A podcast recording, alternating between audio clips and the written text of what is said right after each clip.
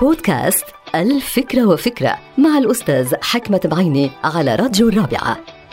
فكرة اليوم إلى علاقة بموضوع في غاية الأهمية. وهو أنه في ناس بيتحسروا يوميا أنه مش قادرين يحققوا حلمهم. وهؤلاء الناس هن المبدعين المفكرين المسرحيين الموسيقيين المؤلفين. هول عندهم إمكانيات إبداعية بس دائما بيشكوا أنه ما عندهم الوقت الكافي ما عندهم المساحة الكافية. هناك ضغوطات يومية ما عم تسمح لهم يبدعوا في الحياة. صحيح؟ وهذا صحيح. وأؤكد أن الحياة مليئة بالضغوطات والمشاكل والقضايا والمسائل ولكن نحن علينا أن ناخذ دقيقة واحدة للتفكير. وطبعا هناك كتاب بيقول A Minute to Think. هذا كتاب مشهور جدا وبيحكي أنه الإنسان لازم يحرر نفسه من بعض المشاكل والقضايا والمسائل اليومية لحتى يفكر ما ممكن تبدع ما ممكن تكتب أو ما ممكن تألف. إذا ما عندك دقيقة واحدة لإلك شخصيا